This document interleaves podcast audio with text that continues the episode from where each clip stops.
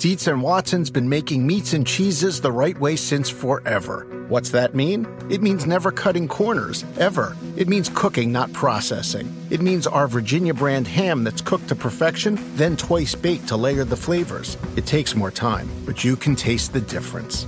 We come to work every day to do it the right way, even if it's the hard way. Because if it's not right for us, it's not right for you. Dietz and Watson, it's a family thing since 1939.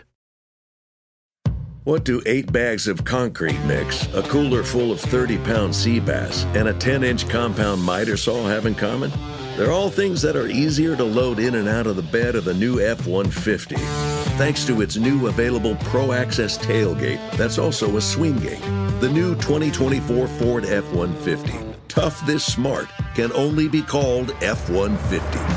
Available starting early 2024. Pro Access tailgate available starting spring 2024. Cargo and load capacity limited by weight and weight distribution. This episode is brought to you by Progressive. Most of you aren't just listening right now, you're multitasking. But what if you could also be saving money by switching to Progressive? Drivers who save by switching save nearly $750 on average, and auto customers qualify for an average of seven discounts. So multitask right now. Get your quote now at progressive.com. Progressive Casualty Insurance Company and affiliates national average 12 month savings of $744 by new customers surveyed who saved with Progressive between June 2022 and May 2023. Potential savings will vary, discounts not available in all states and situations. Yeah, the fair catch rule. We had a chance to, to weigh in on that uh, with all special teams coaches. Uh, we went to uh, we had a, we had a long talk and discussion about that. We weren't for it. You know, we voted against it. We think it's going to create more, you know, high-speed head trauma than than not having it in there. That's our position on it.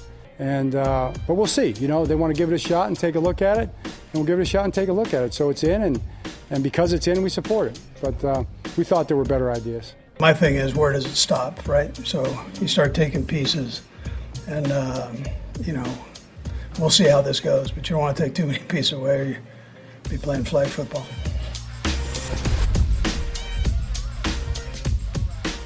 John Harbaugh, who made his bones as a special teams coach for Andy Reid in Philadelphia. Yeah, that's right.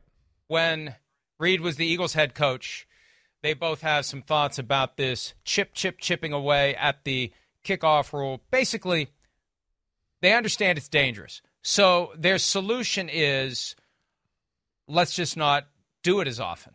That's how they've been working toward making it safer. Hey, it's a dangerous play, so let's create scenarios where it won't happen. I don't know that that's the way to do it. We've had one occasion over the past decade where they've tried to make some more fundamental changes to the play itself. But this latest change, the fair catch between the goal line and the 25 that gives you the ball at the 25, that is just another example of coming up with a way to have fewer kickoff returns because if we have fewer kick returns, there's going to be fewer instances of guys colliding at high speed, fewer concussions, fewer neck injuries, fewer injuries overall. So what's Harbaugh's yesterday, logic? I heard from somebody. What's Harbaugh's logic on why it'll create more? What, that's uh, the I don't know. Is he thinking the squib? I guess. Well, it's well the mortar kick. The mortar kick. I was told yesterday by a coach is going to be utilized more aggressively. There's going to be a lot of creativity applied by special teams coaches to force the ball into play. We're going to force you to return this kick. We're going to force you to not make a fair catch and take it at the 25. So you're going to have. I don't know that you're going to have more high speed collisions, but it's going to be more of a crazy scrum where there could be more collisions. I mean, what they're trying to minimize is the full speed guys running at each other unimpeded right and dipping dipping their helmets instinctively Yep. at the moment of contact. That's how Kevin Everett, remember the Bills tight end, Sure. who suffered a serious neck injury that ultimately was was resolved, but but it scared the hell out of everyone. Yep. And then Eric LeGrand at Rutgers, permanently paralyzed in a similar setting, and it made Greg Schiano one of the pioneers when he was with the Buccaneers to push changes through. That's what they're trying to avoid. Two guys, straight line, maximum speed. You know, like the old, like you know, the the Oklahoma drill, but instead of ten yards apart, you're forty yards apart when you finally collide. So that's what they're trying to take out of it. But, but again, they have to be cognizant of the unintended consequences. What are teams going to do now with the kickoff? What are teams going to do with the kick return? You're not required to take the fair catch. Maybe you're going to decide, you know what?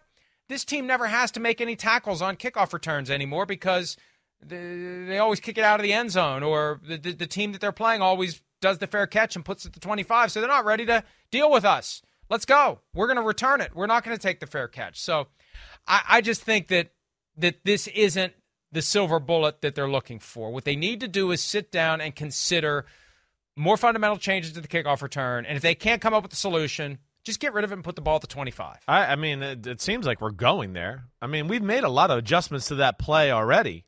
You know, I know there's going to be injuries, but yeah, it's just I, I'm a little bit with Andy Reid. Where does it stop? I, I got to see it to believe it with what John Harbaugh says. You know, I, I don't think I don't see how it's going to create more he, high end you know collisions. I don't. I think when it gets all down to it, like teams are just going to fair catch it and go, hey, I'm going to take the ball at the 25. And I don't think teams are going to risk go, I'm going to hit the squib kick and maybe they're going to get the ball at the 45 because we didn't squib it the right way or it bounced off a guy in the front line. I just, I have a hard time thinking that'll happen. But I, I to me, it, it is a little bit more of like, you know, again, at some point, this was a part of the game. It's a big part of the game. It's one of the most exciting plays in the game. I mean, one of the best moments of the year last year. Let me think about it. Oh, Nyheim Hines with Damar Hamlin in the stadium. Kick return, touchdown, twice. I mean, marquee moments. Devin Hester, Super Bowl. I mean, I, I, that's where it's just like at some point we got to just go. Hey, this is football. Players, this is what you signed up for. We're going to continue to adjust rules so you know we don't have a like a like you said the wedge and four guys and doing something that's just so barbaric. But like we know what we signed up for here, and uh, it's getting close to seven on seven, and it's getting a little scary that way, and it does annoy me. You know that. Well, and you know, by the way, the Thursday night game on Thanksgiving, the NBC game, there was a kickoff return by the Vikings to win the game. Basically, a huge forth. moment, it, it right? Really, it it just it it came at a time when they desperately needed it, and it gives the team a lift as the game goes forward. It's one of those lightning strike plays that can change the vibe of a game. It's the third phase of the game, and we're taking a phase away of the game. Does like would say that out loud. There's three phases of a game, and we're taking one of them away. And and I just that I don't love that. I'm sorry. I'm sorry. Here's here's something else I know. I haven't written this yet, but I will later today. Here's what I'm told. And this is behind the curtain stuff. This is conspiracy theory stuff. Yeah. This is the call is coming from inside the house. There's a shooter on the grassy us, knoll. And there's what's really and there's what's really going on right. that I'm privy to because again, I'm the only one that will say this out loud. In March, when they tried to push this change through initially, part uh, take that down, Pete, or I will drive to Stanford and kick your ass today. or, unless I'm unless I'm not. Um, all right, thank you. Uh, and I said Stanford for some reason, not Stamford. Hmm. Far longer drive to Palo Alto than Connecticut. But I digress. The they tried to push this through in March.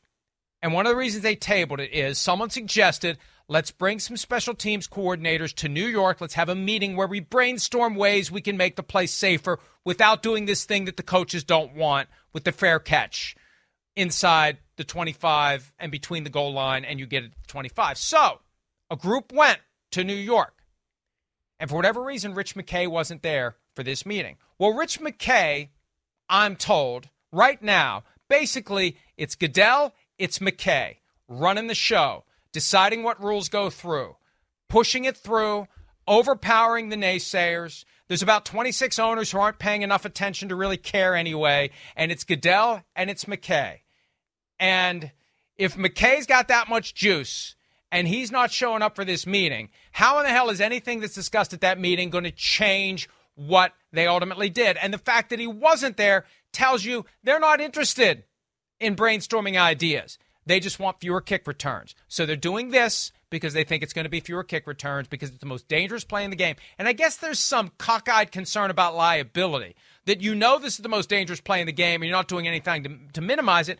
Look, you've done a lot of know things. it's dangerous. Right. They all know. Right. That they all know the risks. No one can file a single lawsuit now saying that the NFL knows the risks to the game and they've done nothing to make the game safer. Yeah. They know the risks when they sign up. The union knows the risks. That's what if I you mean. Don't want to accept the risks. Right. Don't play football. Where does it? We all know then? it now. There That's, was a time. I know. There was a time where we didn't know it. Right. We all know it now. Right. I mean, playing, you're they, accepting those. Are they going to take the ISO run away? Are they going to take the ISO play away? Because you know we know it's it's a man. We might be liable. We know it's a high collision play.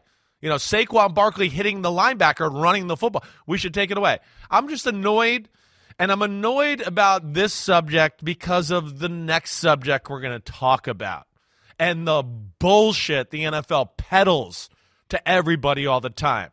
And they're going to tell us they worry they're gonna, about They're going to finally safety. call and complain about you. They worry about safety, but yet they're going to make all the players play on a surface that they say is not safe and they get hurt on and their body hurts just to make a little more money. So that's where I say NFL screw off with your on your little pedestal safety bullcrap. Sorry.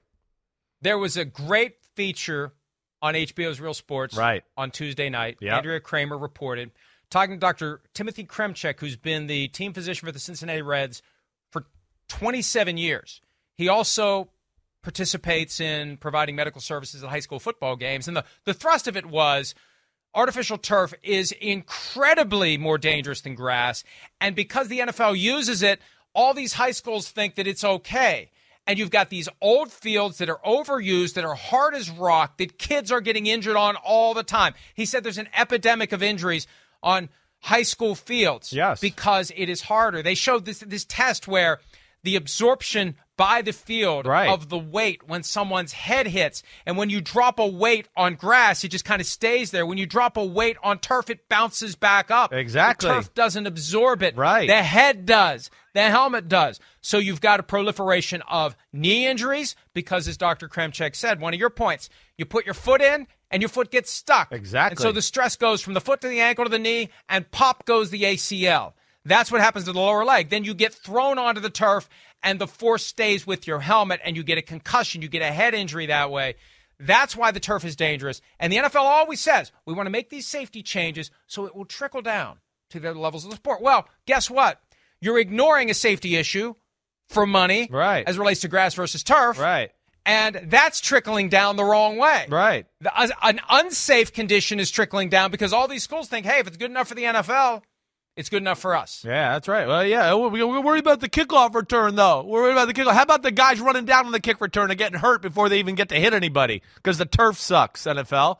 How about the we're going to change all the freaking fields for the World Cup soccer players, but not our own American football Oh, players? that's a big That's issue. disgusting. That's a big it's, issue. It's actually disgusting. It's disgusting. Think about that. The owners should be about that. Think ashamed of that. themselves.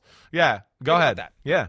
Stan Kroenke and Jerry Jones, we're calling you out. Yeah. You're going to bend over backwards so you can get some of that FIFA money. You're going to bend over backwards and you're going to put grass. You're going to put pristine FIFA quality grass because that's the only way you're getting the games. That's the only way you're going Because to be able their players won't play on that turf. Money. Explain that because too. they won't play on. Exactly. Right. Because they won't do it. Because that's that's what's required to have a chance at the game. The players won't play on turf. They want grass. They want good grass. They'll do it for them because they're chasing the big mamu. But they won't do it for their own players because they don't have to. Because it would be too expensive to have a grass system all the time. Because, you know, that might cut into our budget that we have to have for all of our servants who take care of our super yachts. We can't have that. We can't have that. I mean, we're talking about people who are obscenely wealthy, who are too cheap to protect their own investments. That's what's ludicrous That's about ludicrous. this. That's exactly Even right. Even if you don't regard these players as human beings, you have money invested in them. Why do you want to put them at risk of injury where they aren't going to be available to play for you because you're too damn cheap to put in a good grass system that would be safer for them? They all want it. Almost universally, they want it, but they can't get it. And the league, what the league does, Chris, and this is another call that comes from inside the house. Dr. Sills told the owners this week that, you know, the, the numbers for injuries on turf versus grass this year, they, they you know, they, they weren't good. oh yeah. But nobody asked what are the numbers. Yeah. But nobody asked what are the numbers. of course. Nobody. Why would nobody ask what the numbers are? So I asked yesterday twice. What are the numbers? You know what I got? Yeah, crickets. Crickets. Yeah, right. Crickets. Of course. But I was told. I was told. I was told they were awful. Yeah. By someone who is willing to talk because they know that I'm willing to say it. right. The numbers are awful. It's a disaster. And the league is circling the wagons because they're participating in the effort to help the owners save money. And I remember years ago when the NFL was in its lockout with the union, I was actually, you know, that's when they would make people available from the league to be on shows like this because they're trying to preach their gospel about why they're right and the union's wrong. And Roger Goodell was on this show back in 2011. And I, I remember the suggested talking points from PR was, you know, point out that he's he's not just the commissioner for the owners, he's the commissioner for all of football at every level. If that's true, commissioner, Mr. Commissioner, if I may, this is on you. You're the one that needs to push this through. The evidence is there. The evidence is there, Roger. The players don't want this turf. The high schools shouldn't be playing on this turf. No. The and you're the one who can be. make it. You're the one who can change it. And he's getting a new contract. That should be the first thing he does once he gets his next contract. Because you have no more power than you have the moment your new contract kicks in. Right. That's the moment that he, can, if he truly wants to build a legacy, and that's what he needs to be thinking about now. Last four years of his job. How, how am I going to be remembered? How about I'm, I'm going to be the guy that gets rid of these god awful turf fields once and for all and has grass everywhere. Good grass, not crappy grass. Not grass that in Carolina, they're not ready for it to be 25 degrees and it's harder than the hardest artificial turf field. I'm talking about real, playable, safe grass. Yeah. But you, you, you want a legacy for Roger Goodell? Let him be the grass commissioner, the guy who got rid of turf once and for all. Let's see if he's willing to do it. Yeah, I, I- I mean, yes. I mean, I, again, and nothing on the field turf is is good. Nothing. I would think head injuries will go down too once we get off field turf. Again, I would question that we wouldn't see some of those people frozen in as many positions because of what you talked about. Watch everybody go watch the HBO Real Sports. When you bounce it off the field turf, things bounce. Oh, and we're in it. Right. And we're in it, by the way. I didn't mention I, that well, earlier. no, so this is where I wanted We're to in go. it. We're in it uh, because you know you you know me. I've been red faced about this for a long time, so we're in it. But more importantly, right after we're in it are the Kelce brothers, right? And I know I'm paraphrasing here, right? But Travis Kelce basically says he'd rather play on anything in the world other than he'd rather do anything. I'd rather play Right. What in I'd rather play in in a thunderstorm with the risk of getting struck by lightning Right. than play on artificial Exactly. turf. He rattled off perfectly. The players hate it. It's ridiculous, and uh, I hope the NFL we can all put enough pressure on them here as we go to, to change this. I mean, uh, and it goes like you said. It's trickled the high schools, the colleges. It's it's a joke. Oh, the greatest high college game ever played. The game, Michigan, Ohio State on plastic. Oh, okay. Texas, my old school. Are you thinking making ninety zillion freaking dollars a year? Put a freaking grass field down there. It's a joke across because they're just, we want to save a few extra dollars, but screw the people that are supporting and making us the dollars. Screw them. They can get hurt and whatever. Because I can have a concert here next week and that'll all be good. After the segment ended, Andrea Kremer was in studio with Bryant Gumbel, and she said that she's talked to players. Just basically, do you know the morning after a game? Just by the way your body feels. Definitely. whether you played on grass or turf. And they said absolutely. Yeah. Feel it all over. Right. Knees are swollen up. Knee has to be drained. They, they they know it instinctively. Yes. The next day, whether they played on grass or turf. I remember when we were kids, and it was the Phil Simms green cement. And I still don't know how your dad is able to walk upright after playing on that stuff.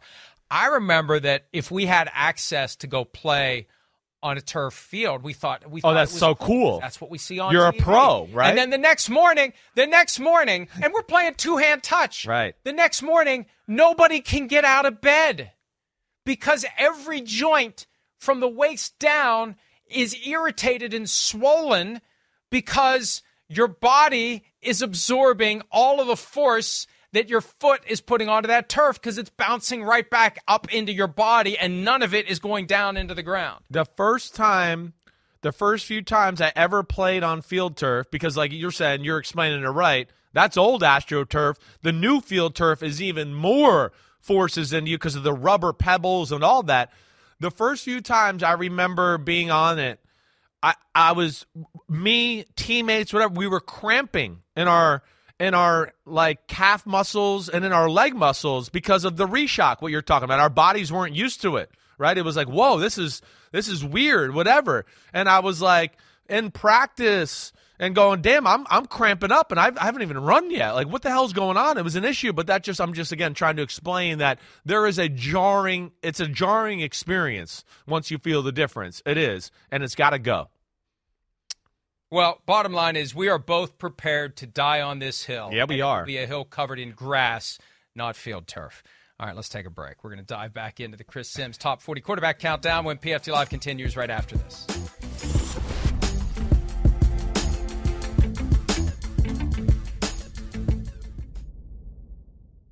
Around any corner, within every battle, and with the dawn of each new day, the threat of the unexpected, the unpredictable, and the unrelenting lies in wait.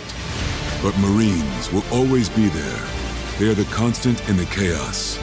No matter the battlefield, Marines adapt to win, defeating every shifting threat, protecting our nation's future.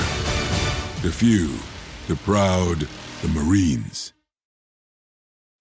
As a professional welder, Shayna Ford uses Forge FX to practice over and over, which helps her improve her skills. The more muscle memory that you have, the smoother your weld is.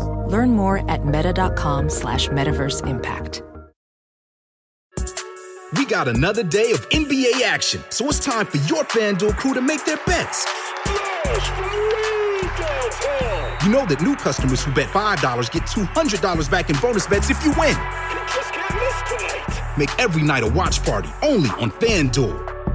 21 plus and present in Virginia. First online real money wager only. $10 first deposit required. Bonus issued is non-withdrawable bonus bets that expires seven days after receipt. See full terms at fanduel.com slash sportsbook. Gambling problem? Call 1-800-GAMBLER.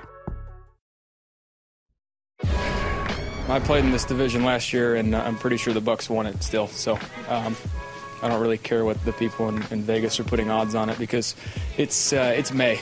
We haven't we haven't played a real snap of football. There's a long way to go before that, and uh, yeah, it's just the time of year where everybody's pretty bored and they don't really have much to talk about, and uh, it, it makes it fun.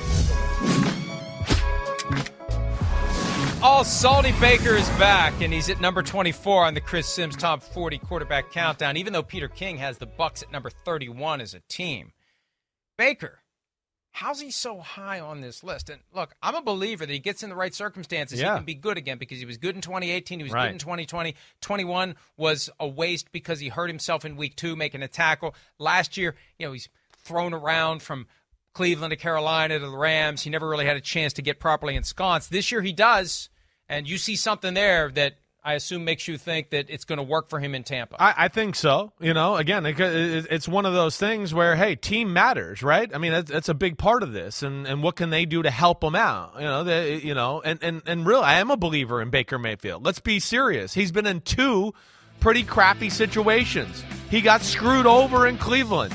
You know, they screwed him over. He led them to the playoffs. He came back the next year. Things started well. He got hurt. He tried to battle through, and people used it against him because he didn't play his best with a, a broken shoulder, right? Last year, he goes to Carolina. Yeah, things aren't good. I mean, there's a reason they fired the head coach. The offensive coordinator's not there, anything anymore. It wasn't good. It stunk.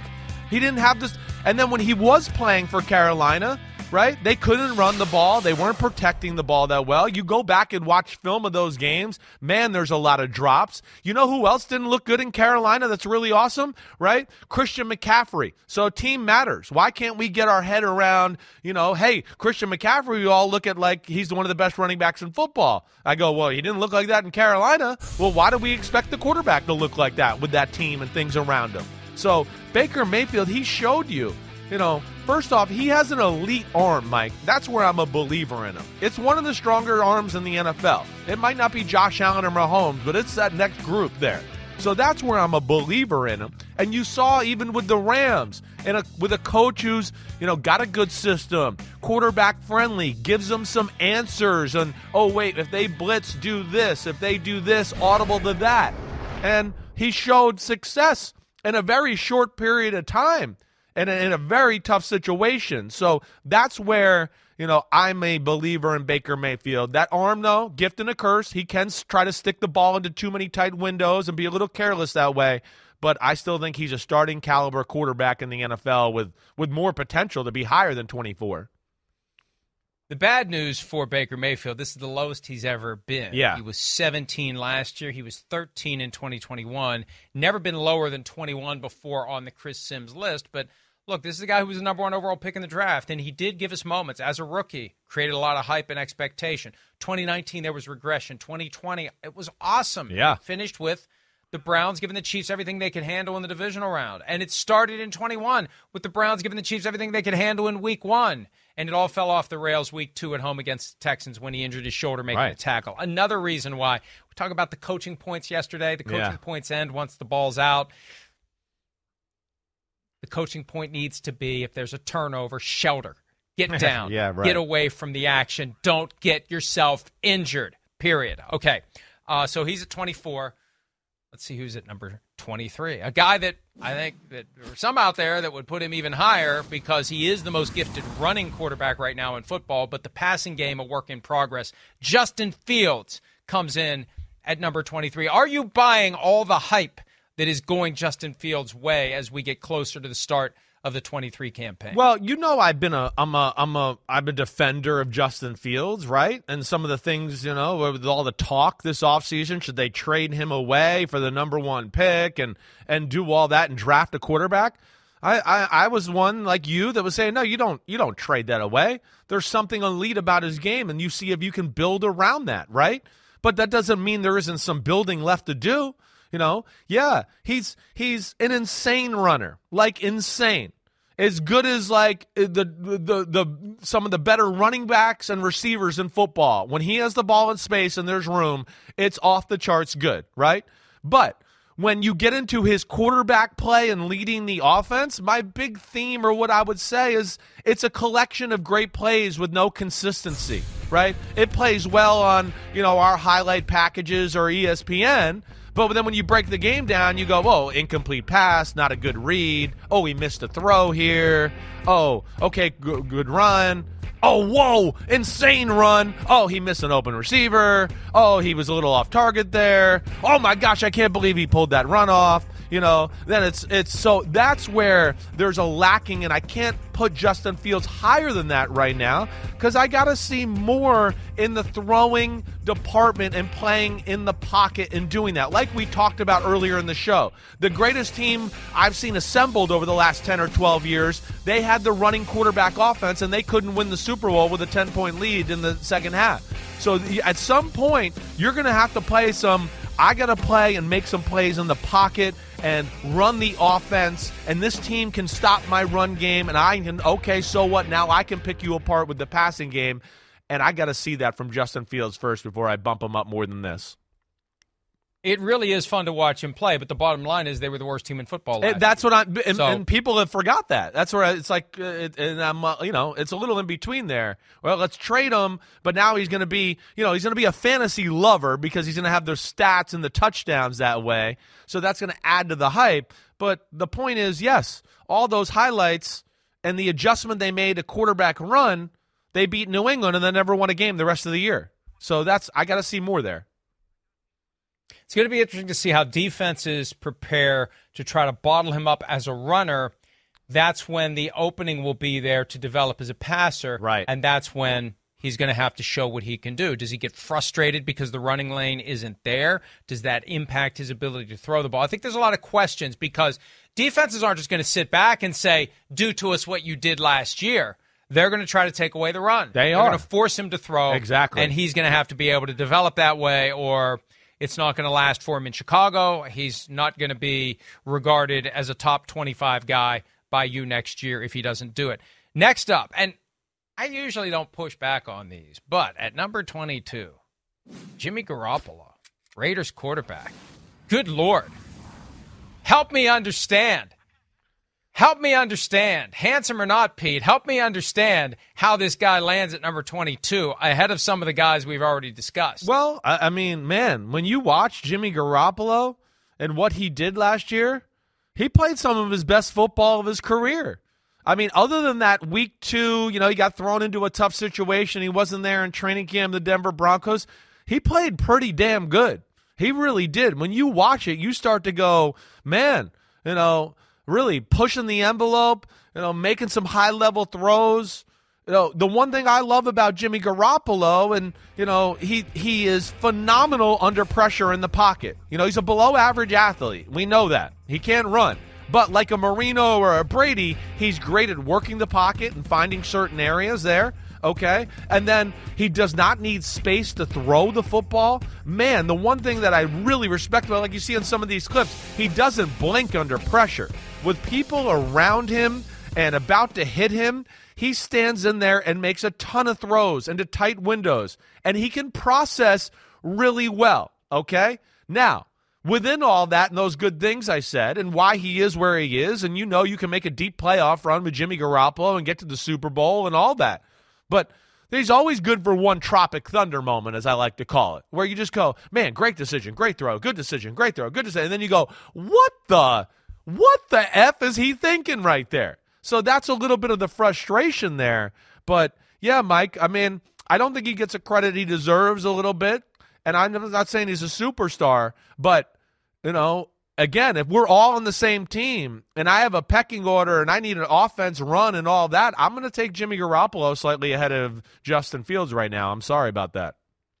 And and, and hey, I'm going to go back to the guy we started this with, Yeah. Baker Mayfield. He was available to be signed. Jimmy Garoppolo was available to be signed, and we know that Josh McDaniels had an affinity for Baker Mayfield when he was coming out of Oklahoma in 2018. And McDaniels got to witness the magic of Mayfield on that Thursday night game when Right. he came back. You know, it was 16-3 late, and they came back and won. And there was never talk about the Raiders going after Mayfield. They went straight for Jimmy Garoppolo. So McDaniels has knowledge of both, and he clearly went in the direction of Garoppolo. So we'll see. Yeah. staying healthy is That's the, the big thing. Staying healthy is the key. That's No the big knock. And Yeah. also those moments, those moments that pop up at the worst possible time where he throws the ball just right to the other guy on the other team. And you're like, what the hell is this? You're never going to win anything of significance if your quarterback is going to do that in key moments. All right, we need to take a break. Uh, next two quarterbacks on Chris's list are division rivals, and the ranking might cause a little bit of a stir. We'll do that next here on this Thursday edition of PFT.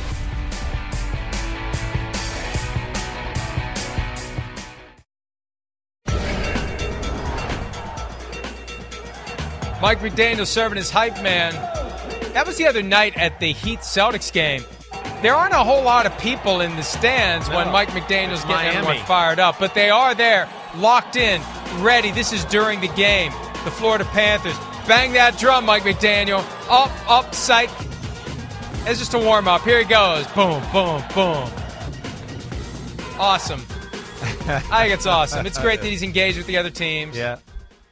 But ultimately, ultimately, there's one team in South Florida that he cares about. It's the Miami Dolphins, and they got to the playoffs last year. They gave the Bills a run for their money, even with Skylar Thompson at quarterback. I guess we should have seen the loss to the Bengals coming. If the Bills couldn't knock out the Dolphins quickly and easily with Skylar Thompson at quarterback, yeah, Joe Burrow going to make mincemeat of Buffalo as he did. But now Tua's back, Tua's healthy, Tua's learning jujitsu so he can keep himself healthy, and he comes in, Chris at number 21 on the Chris Simms top quarterback countdown. You hate Tua. Why do you have Tua at number 21? Don't you hate Tua? I heard you hate Tua. They Yeah. said on Twitter you hate Tua. Uh, that's what they say, right? I know all, all those intelligent Twitter people, right? But uh, I mean, listen, there's a lot to like about Tua.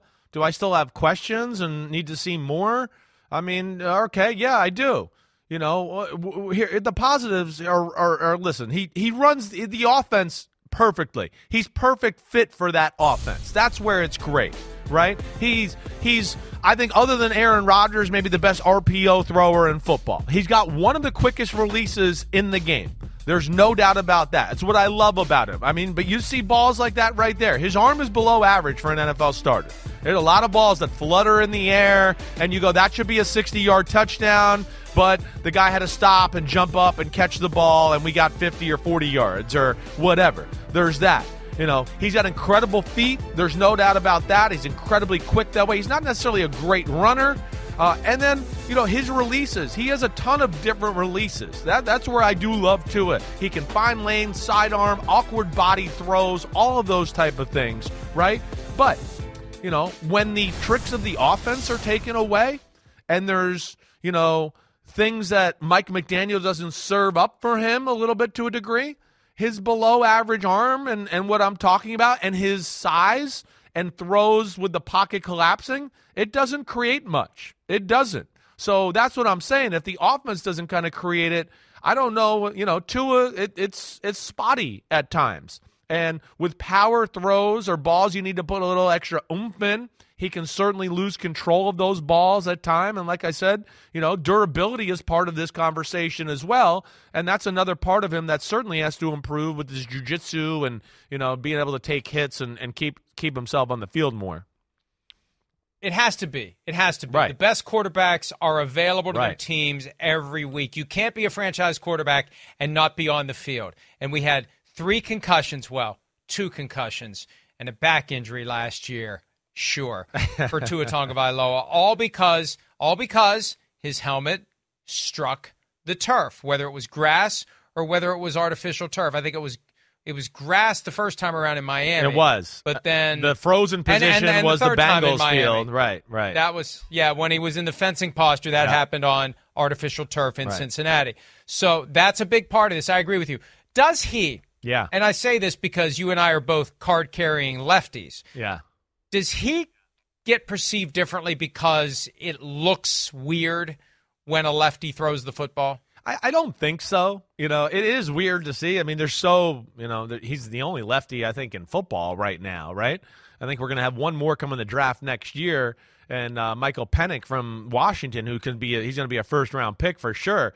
But you know, hey, there's always an adjustment with the lefty. It doesn't look weird. I mean, I, I'm, I feel like you know, again, I'm a lefty. I've, I got a trained eye, right? You know, like I said, lefty, not whatever. The releases are quick. They're creative. I love all that. He can have his feet cockeyed and still make a, a nice little accurate five, eight yard throw. That's impressive.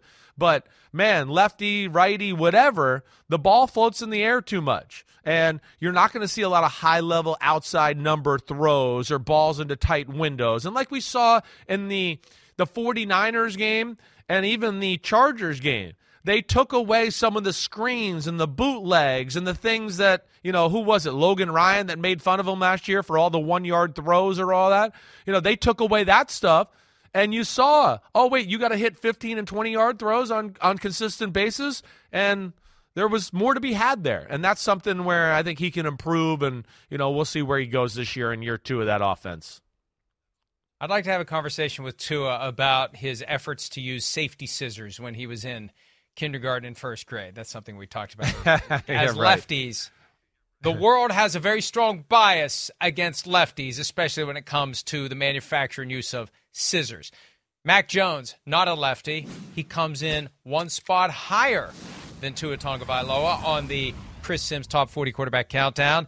Michael McCorkle Jones. That's after right. Last year's debacle. Right. How do you put him at number 20? Well, th- here's the thing. This is because uh, I know, and you know, I play this game. You know that, and you know what? I'm hearing other people start to play this game a little bit, which I think should be right. Like we talked about earlier, Christian McCaffrey's really good. He didn't look really good on the Carolina Panthers early last year. Oh, he got on a really good team and then looked like an All-Pro player. Oh, shocker. Okay, so you know, let's play that game.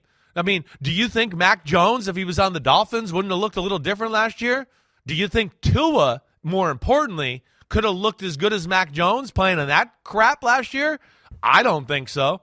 Right? So that's He where I he would have he would have he would have needed the safety scissors because it was definitely a first grade offense. Exactly. Right? So when you break down Mac Jones, it's better than you realized last year. He did not have a lot of help around him. No weapon to worry about, right? The offense, we talked about it. It was dysfunctional and not detailed and not very creative, right? Um, but he's incredible decision maker. He is got incredible anticipation and his accuracy is through the roof. And yeah, his arm is not real powerful, right? But it's like bu- above average NFL starting quarterback arm. But because of all the other things I said, he makes a number of big time power throws because of his feel and his ability to read the defense and his touch and all that and his ability to put the ball on the money. Where, man, he makes 15, 18, 25 yard throws on the money on the regular. Now, are those guys open and, and can they protect them all the time? No, not exactly. Early in the year, he was a little careless, I think, trying to make a few plays happen and force the offense to get over the hump, a la the Ravens game where he throws three interceptions. But once he's settled in and all that, man, physically, he's quick. He runs better than people think. He's got a very quick release too. Not Tua or Aaron Rodgers real quick, but it's it's damn quick. And again, let's not put all the the offensive struggles and the team struggles on the quarterback. Mac Jones can run an offense if you give him the tools. Well, and now you've got the tools. Now you've got a real offensive right. coach. And this isn't a knock on Matt Patricia. He never should have been put That's right. in that position. Right. Never should have been. And for him, it's like, yeah, I can do this. I've been coaching football for a long time. He doesn't understand it. Somebody needs to protect him from that. That's where Bill Belichick failed. And and we need to take a break. But when we return, yeah. whatever preparations they're undertaking in New England to get the team ready for the 2023 season took a little bit of a hit. Patriots in a little bit of trouble. Uh-oh. Stop if you heard this before. Patriots breaking the rules. We're, I'm kidding. I guess I'm not. More PFT Live right after this. The play game.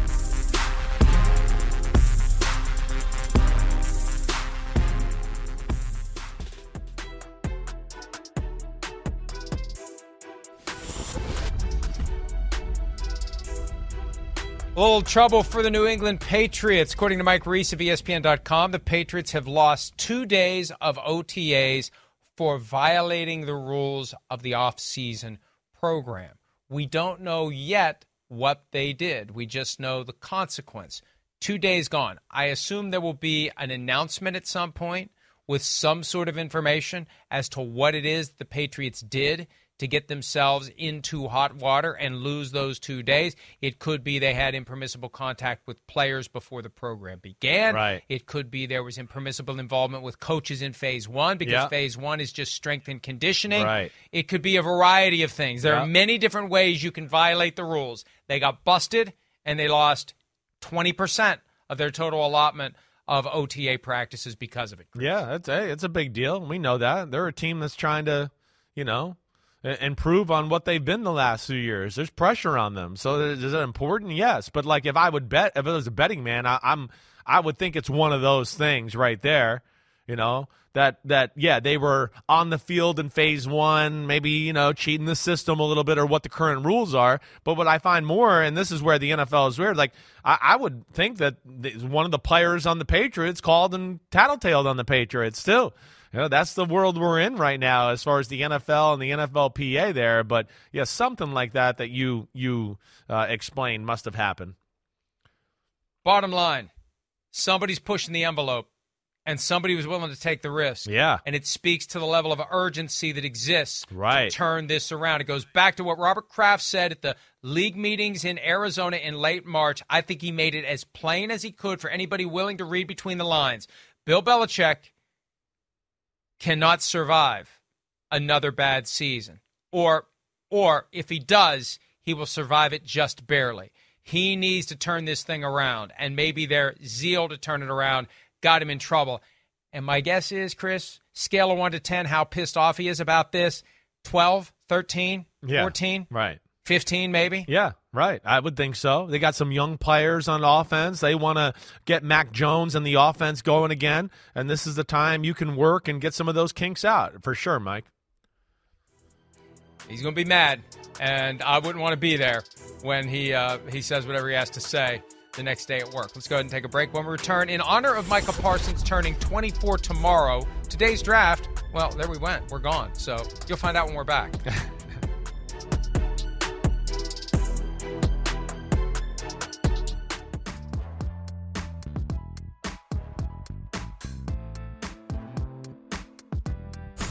What's up, gang, man? Good luck tonight, man. Yo, last time I seen you had a Philly jersey on, bro. I was in Philly. So now, for tonight.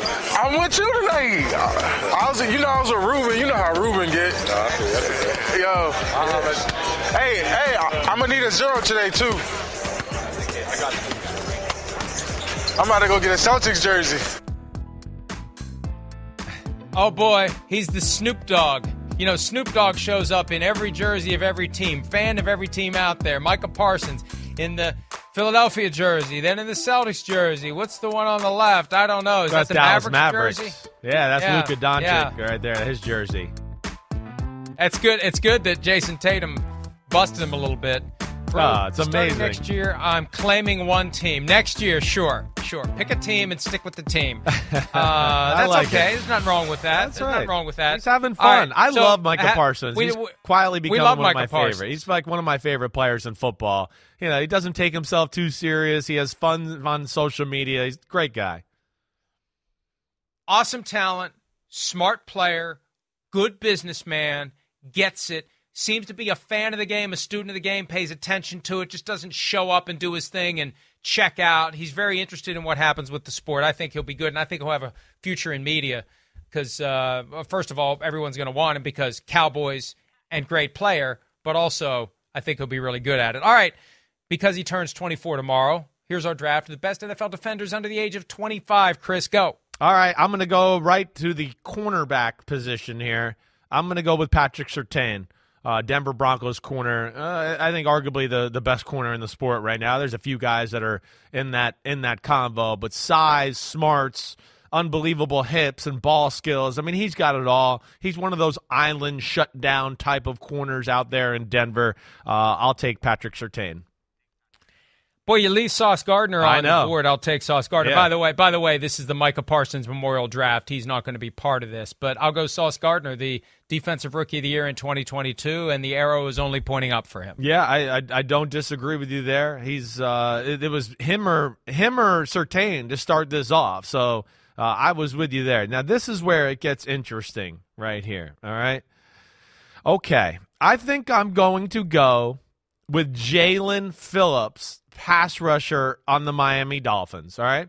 You know, of course, we know how important pass rusher is. It's it's arguably you could say affecting or winning Super Bowls. I think other than quarterback, you could probably look at pass rusher in history and go, that's probably a position that affects it more than anything else other than the quarterback position. Jaelan Phillips is the best pass rusher on the Miami Dolphins. I know Bradley Chubb is the one that's making twenty million a year. He ain't as good as Jaelan Phillips. Jaelan Phillips is going to be getting that type of contract and he's he is he's he's climbing that i'm watch out for me i'm going to be a 12 15 sack a year type of guy right now i'm going to go with him I will go with Aidan Hutchinson, guy who could have been Defensive Yeah. Rookie of the Year last year. And I think he won one of the Rookie of the Year things, like a, an offshoot. Of, Yes, I like think the you're right. Pepsi Rookie of the Year, something like that. So I'll go Aidan Hutchinson. He was great last year, and he's another guy where sky's the limit for Exactly. him in Detroit. Let's take a break. We'll do round three and wrap up the show right after this.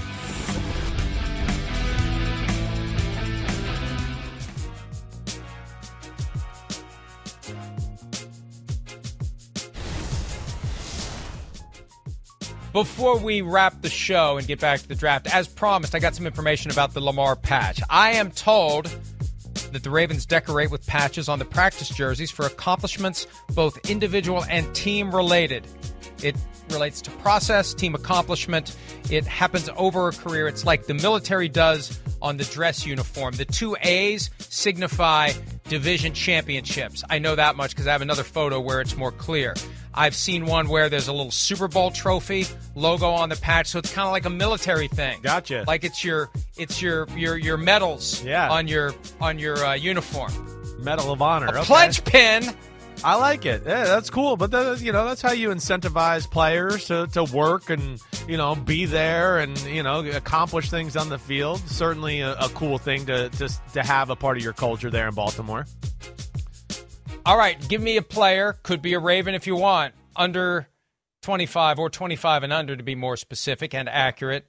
Best defender in honor of the Micah Parsons 24th birthday. I'm like I'm having fun and and you know there's not as many edge rushers and and defensive guys as you'd think a big time D lineman under 25 a lot of them are 25 there I, I like on these drafts going with some people that are under the radar that people don't realize are good I'm going to go with Tyson Campbell, the corner from Jacksonville. Mike, you heard me talk Wow. to well, you heard me talk to him about about him with Doug Pederson. Remember at the combine, right?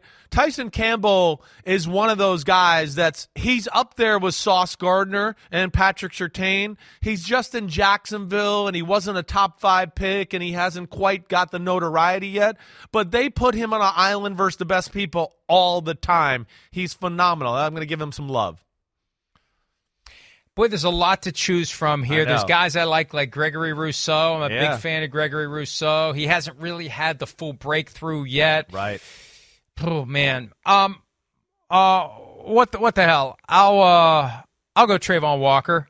Okay. I thought he was awesome last year. He was the first overall pick. He's accomplished, and I think he's in another position and setting where he's only going to get better and better as the Jaguars get Yeah. better and better. By the way, by the way, I'm told we had some sound issues for the first few minutes of the show. We did. So you're going to want to catch the re-air because that's when Chris and I talk about tattoos, and I make an open offer to Chris that he has rejected. Last chance. Last chance to accept. I gotta Do think you about accept? that one. I'm not ready to dive into that marriage with you quite yet. See ya. Have, a a, great good Memorial weekend. Day.